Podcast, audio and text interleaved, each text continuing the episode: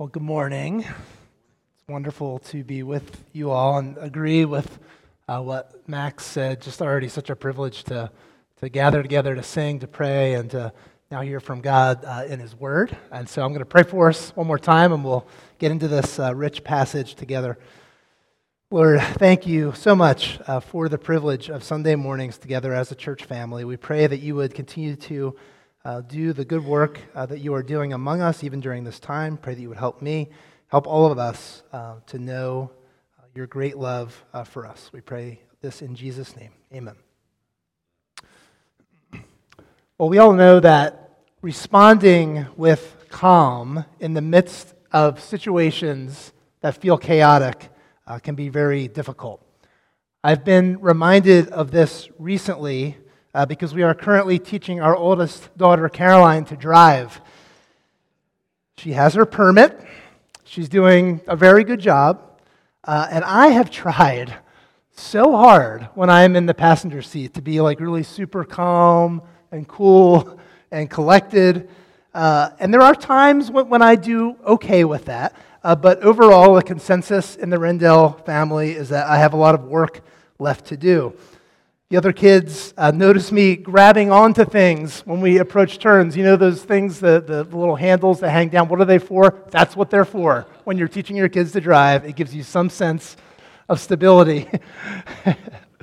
you know, it's easy to, to, to blurt out uh, when I don't think she's making the right choice. I, I, really am trying to be calm and confident, but it just, it all feels a little bit unnatural. I, I, I knew this one when she was a little baby. I held her in my arms. Now she's driving me from place to place. It just, it feels, it feels very difficult. And so I will admit, I've often uh, not been calm and confident. I've often been the opposite, you know, really jumpy and anxious. Uh, but she has been very gracious. I think we will get there because I really do want to be there uh, for her in a calm and collected way. We're working on it. If you've been here for a few weeks, you know that we are working our way through a letter from a man named Paul who was facing many challenges to a church in a city called Philippi, and they were facing some challenges of their own. And Paul is looking to help them respond to these challenges, and part of this response we see in our passage today is calm and, and trust and confidence in the midst of what feels like chaos, and also unity and togetherness with one another as they deal with these things. This is a relatively short passage uh, that we're looking at today, but, but there is a lot here. And we'll see a few different things as we go through. First, we'll see how the Philippians are to relate to one another. Second, we'll see how they were to relate to those that oppose them. And then finally, we'll see how they were to relate to Paul and also to the Lord that they have in common. And of course, we'll think about how this letter to an ancient church in Philippi has so much to say to us today. We do live in a time where the church does face opposition and where things can feel chaotic. And we live in a time when, when unity in the church feels increasingly difficult. And this passage will help us to see how God has worked throughout history and how he is still working now. Because in all of these challenges, there, there is so much opportunity for the church to shine in a way that is beautiful and compelling. Paul is going to challenge his readers, and he's going to do so in a way that gives them a vision of what their life together can look like by the grace of God. So we begin our passage in verse 27, which I will read again. It says, Only let your manner of life be worthy of the gospel of Christ, so that whether I come and see you or am absent, I may hear of you that you are standing firm in one spirit, with one mind, striving side by side for the faith of the gospel. Our passage begins with that word only, which the way that Paul uses it here, it's a really strong word. Paul's saying, look, there is one thing, one thing that is really important, and I, I want you to give attention to it. And that one thing, he says, is your conduct or manner of life, as it is translated here. Paul tells them that it is really important that their lives be worthy of the gospel of Christ. Now, in many ways, this is kind of a loaded phrase, and we have to ask what, what, what does Paul mean by it? Because if we're not careful, that, that word worthy can, can trip us up a little bit, because it, it can sound like, like Paul is telling them that they need to earn something, that their conduct would be the determining factor in whether or not God would love them.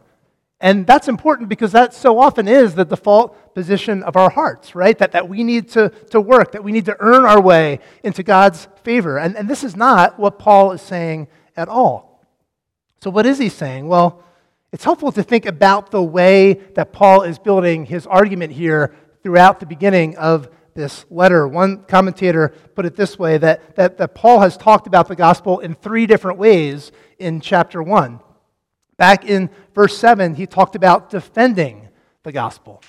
And then in verses 13 to 18, Paul talked about proclaiming the gospel.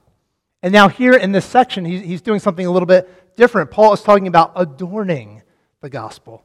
He's asking, how can these Philippians live in a way that shows off how good the news of the gospel actually is? What kind of conduct will, will point each other and point people to the goodness of God and the goodness of his gospel? That is what Paul is getting at here. And Paul is also getting, getting at something else that, that's interesting. He knows who he is talking to. You know, Paul's message did, did not change, but the way that he talked about it did because he knew different people needed to hear God's truth in different ways. And we see that throughout his letters. And so he tailors this instruction for the people in Philippi. The words that he uses here about conduct and, and manner of life, they, they had major overtones of, of what it looks like to be a citizen who lives in and represents a kingdom. And this would have really resonated with the Philippians because you might remember, Max has talked about this, that they were Roman citizens. And being part of Rome what was a really big deal to life in Philippi. And so Paul is taking a concept that they are familiar with and he's applying it to what it means for them to follow Jesus. And their relationship with Rome was an important factor in the situation that they were in, which we're going to see in a little bit. So, to this conduct that, that, that, they are called to, Paul says he desires for them to be living in this way, whether he is with them or not. I talked about one challenge in parenting right now. One of the things I'm enjoying about our present stage of parenting is that, is that Catherine and I have a little bit more flexibility.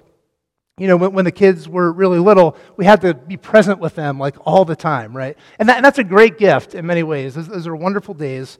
But it also means that you're constantly on call. You can't just wander off for a couple hours. But now that the kids are a little bit older, we can start to do some things without making like hundreds of preparations in advance. So we can go out together, we can run an errand together. Just last night, we went to the store together. It was great, it was so fun. Whatever it is, I know, it's a low bar. should I take you out more? I should probably take you out more if that's like a. Whatever it is, you know, we, we can know when we go out that generally speaking, uh, things will be going the same at the house, whether we are there or not. And, that, and that's really nice, and it's a sign of our kids' growing maturity that we can feel pretty confident about that. And Paul knows that, that this is what maturity looks like for the Philippians as well. He wants them to, to mature to the point that, that whether he is present with them or not, he can feel confident that they are living in a way that is showing off the gospel. As Max reminded us last week, Paul, Paul wasn't positive whether, whether he would be with them or not, if he would be released from prison or if he would die.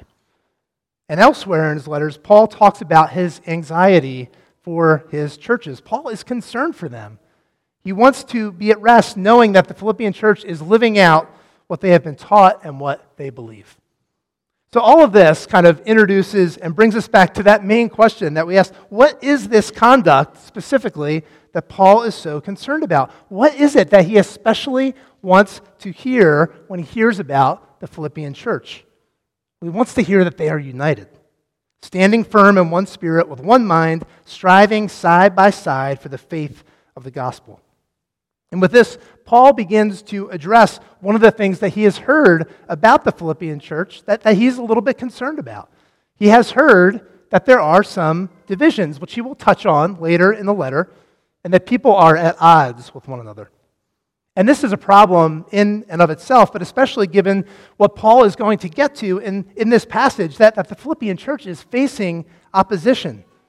That means they are going to need one another and that now is not the time for division, but for unity. Paul wants them to stand firm and he wants them to strive, meaning that there will be effort involved in this. This is not going to be easy.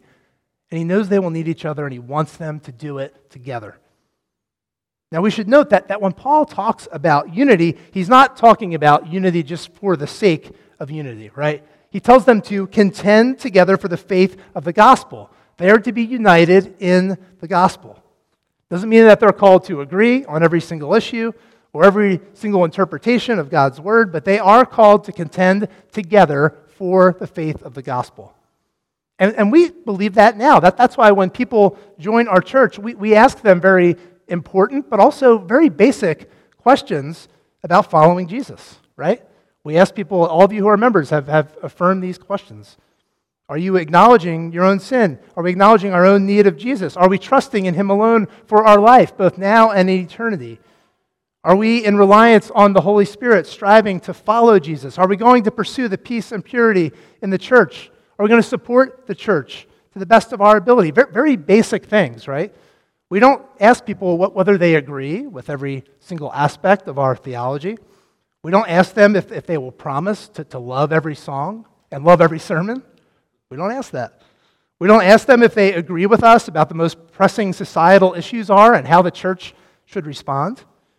Because there's going to be diversity on, on that and other issues. Unity in the church done well is a robust unity that's grounded in the gospel but it's also not a rigid conformity that means everyone has to be on the same page all the time about everything. That's where true health and true beauty lies as we unify around those essential areas, around the gospel, and hold to our opinions graciously and loosely in those other areas. And ironically, it helps us to talk about those other areas really well because when those things are not ultimate, but when the gospel is ultimate, the temperature comes down a little bit when we discuss these things together. And that's a good thing, and it helps us to be unified. Now, when we talk about unity, it's, it's good for us to take stock of a few things, to consider the, the priorities set by Scripture, to consider our own proclivities and, and at times weaknesses as Christians, and also to consider our cultural moment. As to the priority set by Scripture, unity is extremely high on the list.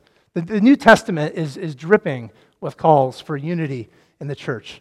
Jesus himself prayed for our unity in John 17 in what is known as his high priestly prayer. He prayed that we would be one just as he and the Father are one, so that the world would believe in Jesus. Paul's letters again and again continually call different churches to unity across all kinds of different lines ethnic, culture, and so on. One Bible scholar says unity is the highest calling of the church. And you might not agree with that, that's fine, but we can all agree that it is certainly a high biblical priority. So, if that's the priority, we also consider the witness of the church. And, th- and this is an area where the church has often struggled to demonstrate the goodness of God's truth. Churches often rupture and split. Churches are sometimes marked by infighting and politics. And that happens in local churches, it can happen at the national church, the denominational level. People become suspicious of their brothers and sisters in Christ. And it becomes really easy for us to, to fail to believe the best about other Christians and even question their motives, and the church suffers as a result. And I think you know, that witness of the church is often is also set against the backdrop of our cultural moment, right? When, when, when anger and polarization are so much the norms of the day. TV commentators and internet commentators often tell us that we are the righteous ones and we need to be mad at all of our opponents. Look at the ads on TV right now for these elections politicians belittling and dehumanizing their opponents, political violence becoming more acceptable in the eyes of many, an explosion and sometimes dangerous conspiracy theories, often advocated in the name of Jesus. We live in a cultural moment full of suspicion and anger and division. But here's the thing even as we see the ways we have fallen short, and even as we see the context of our cultural moment, we recognize that God has graciously given us an opportunity to stand out for Him in the midst of an angry and divided world. Against that backdrop of anger and division, the peace and the unity of the church will stand out in a compelling and beautiful way. The world will know that we follow Jesus because of our love for one another and our unity together around the gospel. It was true in Philippi, and it's true now. And this unity is especially important for the Philippians given what they were dealing with, as we continue to see in verse 28. Verse 28 continues, and not frightened in anything by your opponents. This is a clear sign to them of their destruction, but of your salvation, and that from God. We learn from this passage that the Philippians have opponents, and we don't necessarily know a ton about their opponents, but as Max pointed out last week, there would have been plenty of pressure in a heavily Roman city like Philippi to give the proper allegiance to Rome, and even at times the proper worship to the Roman emperor. They may have had to choose at times between their nation and their God, and if they chose wrongly in the eyes of those around them, they could have suffered persecution. And that's a theme that, that very much continues today. In some places, and, and we talked about this, and, and, and Jamie and Jackie gave the, the update, Max prayed for churches around the world. It's so true. In some places, you just you can't do it. You can't worship Jesus. And then there's other places where, where it's kind of okay, but, but it better not interfere with your allegiance to the country. And if it does, then it's a problem because the nation is ultimate. The love of a nation can and many times does come into conflict with the love of God. So the Philippians are dealing with this. They are facing opposition. How should they react to this opposition? They are not to be frightened in anything by their opponents. Now, that word for frightened there is really interesting. It's a rare one. It's not used, uh, I don't think it's used anywhere else in the New Testament. They are not to be frightened, meaning, as one scholar pointed out, this word relates to the uncontrollable stampede of startled horses. Now, that's quite a picture. I'm not around horses much, but I will tell you that one of my least favorite things is being around a startled animal. They're panicked, you know what they're going to do next. It's, just, it's not a good scene. It just pushes all my buttons. I don't like it. And that's what Paul is telling the Philippians. He's saying, don't act like a startled animal when you face opposition. And that feels like a really low bar, but if we're honest, we know it's very easy to, to get scared and to get frightened in the world that we live in. It's, it's easy to, to be afraid when we look around and we see so much change. It's easy to be scared when, when foundational things that, that maybe we took for granted all of our lives don't seem to be accepted anymore. It's really difficult. But the fear that can result in these situations, that, that can also be really harmful to us and harmful to the church. In fact, there's very much a direct tie in to the unity that Paul called the Philippians to. It's not easy to be unified when there's a spirit of fear and a spirit of anxiety, because that anxiety and fear can lead to the kind of jumpiness and, and panic and suspicion that produces division. It can lead us to feeling that things are out of control, and that might make it more tempting for us to go after those that we don't see eye to eye with on everything. But again, Jesus holds out a much better way. And it's a, a, way that we see in the Bible, and we also see in much of church history the way of calmly trusting in the Lord, confidently, in moments of chaos. We think of Jesus himself when he was in the boat and a storm raged outside and he was sound asleep while his disciples panicked. And they woke him up, and he stilled the storm.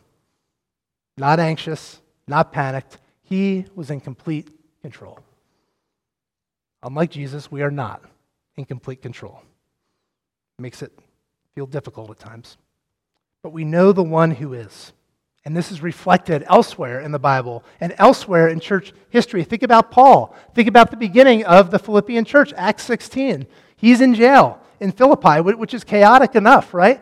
And now there's an earthquake, and all the locks are broken, and, and, and everything's going crazy. And, and the jailer is there, and he's ready to take his own life because he's assuming that the prisoners are gone. And there's Paul, the calm voice in the midst of the chaos, caring for the one who has kept him in jail and telling him, well, Don't worry, we are all here. And the jailer comes to believe in Jesus. One of the best stories in church history, I think Max and I have both mentioned it before, is that of Polycarp, an old man who lived about 100 years after Paul did. Even though he was very old, he was persecuted by the Roman government. And when his captors came for him, he did two things. Number one, he asked for permission to go pray. And number two, he made sure that his captors had food to eat. Not panicking, not lashing out at those who oppose him, but calmly trusting in the Lord to take care of him. And the stories go on and on. Early church history under hostile Roman domination. We think of the majority black church in America in the midst of slavery and Jim Crow. The persecuted church today around the world that we try to pray for almost every week. Responding to chaos not with fear, but with a calm trust in the Lord who controls all things, even the chaos. This is the beautiful way that Jesus calls us to pursue. One author calls this the call, the, the, this opportunity the calling of the non anxious presence. I love that phrase. Can we live with confidence in the Lord in a cultural moment marked not just by anger and division, but by fear? And this is what Paul is pointing to for the Philippians. And he says something interesting here about the effects of living in this way. He says, living in this way is a clear sign to their opponents that they will be destroyed, but that the Christians will be saved. What does Paul mean here? Well, when the Philippian Christians confidently, humbly, and cheerfully face opposition, it helps them, as they see one another do this, it helps them to be assured that Jesus has indeed saved them because he is changing them by the power of the Holy Spirit. That's why there's peace. That's why there's unity. That confidence is a sign of God's work among them. And it increases their confidence that they belong to him. And whether they recognize it or not, it is also evidence to everyone that their opponents will not have the victory. Their confidence in, in the midst of opposition gives the world an alternate script to look to. And it's a script that points to the truth that these Christians, these believers, these ones who are beloved by the Lord, will endure forever as God's people. And those who are powerful now, who oppose God's people, will ultimately be destroyed. Because God is the one who is in charge, and God has given salvation to those he loves. And Paul expands on that theme of God's gifting in our last couple verses, in verses 29 and 30. He says, For it has been granted to you that for the sake of Christ you should not only believe in him, but also suffer for his sake, engaged in the same conflict that you saw I had, and now hear that I still have. Now, as Paul has said the Christians in Philippi are facing opposition, and this opposition has certainly made life difficult for them to the point where they are suffering. And Paul, because he loves them, wants to help them understand this. One commentator noted how, how easy it is when we are suffering to feel like we are suffering you know, because we've done something wrong. And, and yes, sometimes we do suffer because of our own sin, we suffer because of our own lack of wisdom. But there are also times when this is not the case. And Paul wants them to know exactly why they are suffering so they can see it for what it is. You'll notice here that this suffering is not something that just randomly happened to them. Paul says this suffering has been granted to them.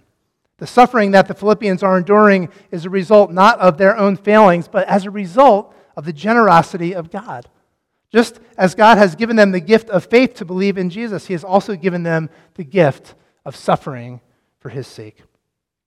There are plenty of gifts that God gives us that are really difficult to make sense of in this life. There are many difficult things he, he, he, brings our way where it is really hard to make sense of how this can come from the generous hand of a good God. Now, I do think this passage helps us to see some of the good that is coming about through the Philippians' suffering. And, and, and Jackie, the story you told about the woman who was able to thank God for her cancer because otherwise she never would have come to know the Lord. That, that's certainly a great example of this. But of course, we also acknowledge that this is not always the case. And you may be here today and you might be suffering in a way where it's very, very difficult for you to see the good in it. One author called these the, the, inconsolable things, the things that are just so difficult to, to see how God is moving. But I also want you to hear from someone else. I want you to hear from C.S. Lewis he said of this difficult form of suffering, some mortals say of some temporal suffering, suffering in this world, no future bliss can make up for it, not knowing that heaven, once attained, will work backwards and turn even that agony into a glory. He's saying that, that, that all of the suffering we endure now, and I think especially the suffering we endure in the name of following Jesus, that we will see in eternity how God is turning that suffering into a glory, and it will be beautiful. And so, in the meantime, when God allows us to catch a glimpse of the good that comes from suffering, we can know that it is just a glimpse of what is surely to come. And we have a couple of those glimpses in this passage. Because first, we've already seen that, that the Philippian Christians suffering in a calm, united, non panicked, non fearful way, that helps them to be assured that they really do belong to Jesus. It's a sign to them of their salvation, and that salvation is from God. And then, second, we see in this section that this suffering helps to unite them, not only to one another, which it does, but also to others who are suffering. They have the joy we see here in this passage of deeper unity with Paul, who they loved. They are now suffering in the same way that he is. And this is an encouragement to them because they loved Paul, and it's an encouragement to Paul. When, when we suffer in some way, it is so helpful, right, to be together with others who can understand what we are going through and truly sympathize with us.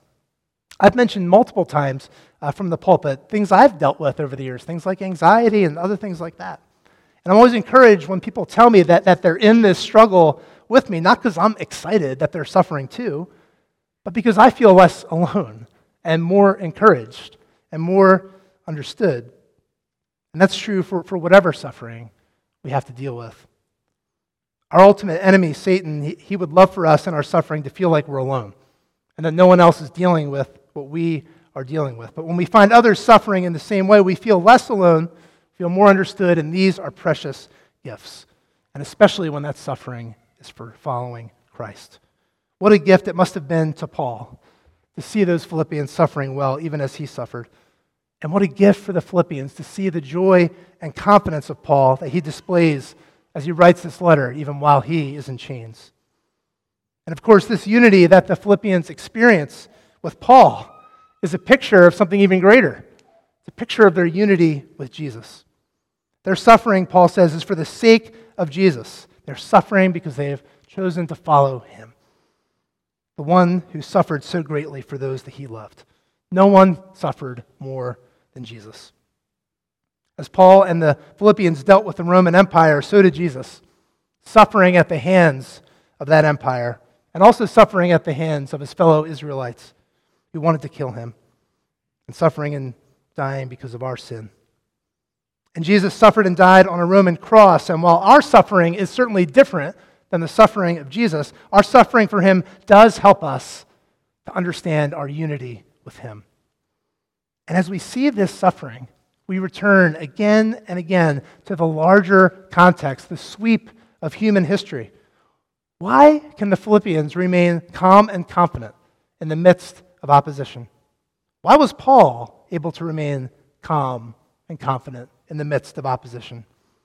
And why can we remain calm and confident in the midst of opposition? Because we are united with Jesus, the one who is Lord over all things, the one who gave himself for us, the one whose suffering was followed by the triumph of the resurrection, showing that, that death and his opponents would not have the final word, and the one who will have the final word when he returns to make all things new removing all of his and our opposition, removing our sin, and ending all of our suffering. Earlier, we talked about church history and the ways that the church has sometimes responded well, sometimes not as well to opposition. The early church was certainly not perfect. We know this from Paul's letters, we know this from many church historians, but there is so much evidence, if we go back to those first few centuries, of God's grace at work in their midst especially in the midst of suffering and opposition. We mentioned Polycarp earlier. He was one of many Christians who suffered well in those first few centuries. There's a book I've recommended a couple times called Bullies and Saints by John Dickson. It's, it's the best church history book I think I've ever read. And he describes the early church in this way He says, For the first three centuries, Christians seemed like good losers. they believed they had already received the greatest reward God's love through Christ's death and resurrection. And they were sure that his story of suffering, followed by vindication, was also theirs. They would win. They had won, even when they lost. All that was required of them as they waited for God's kingdom was prayer, service, persuasion, and endurance of hardship. Jesus had given them a beautiful tune and they were going to sing along. It is such a beautiful tune that we sing with one another and with all those who confess faith in Jesus Christ, together with all those throughout history and throughout the world, together with all those who even today are experiencing great persecution for their faith, and together with one another, real flesh and blood people that God has brought together to walk through this life in unity around Him. And that's one of the things we remember and celebrate here at this table, the Lord's table.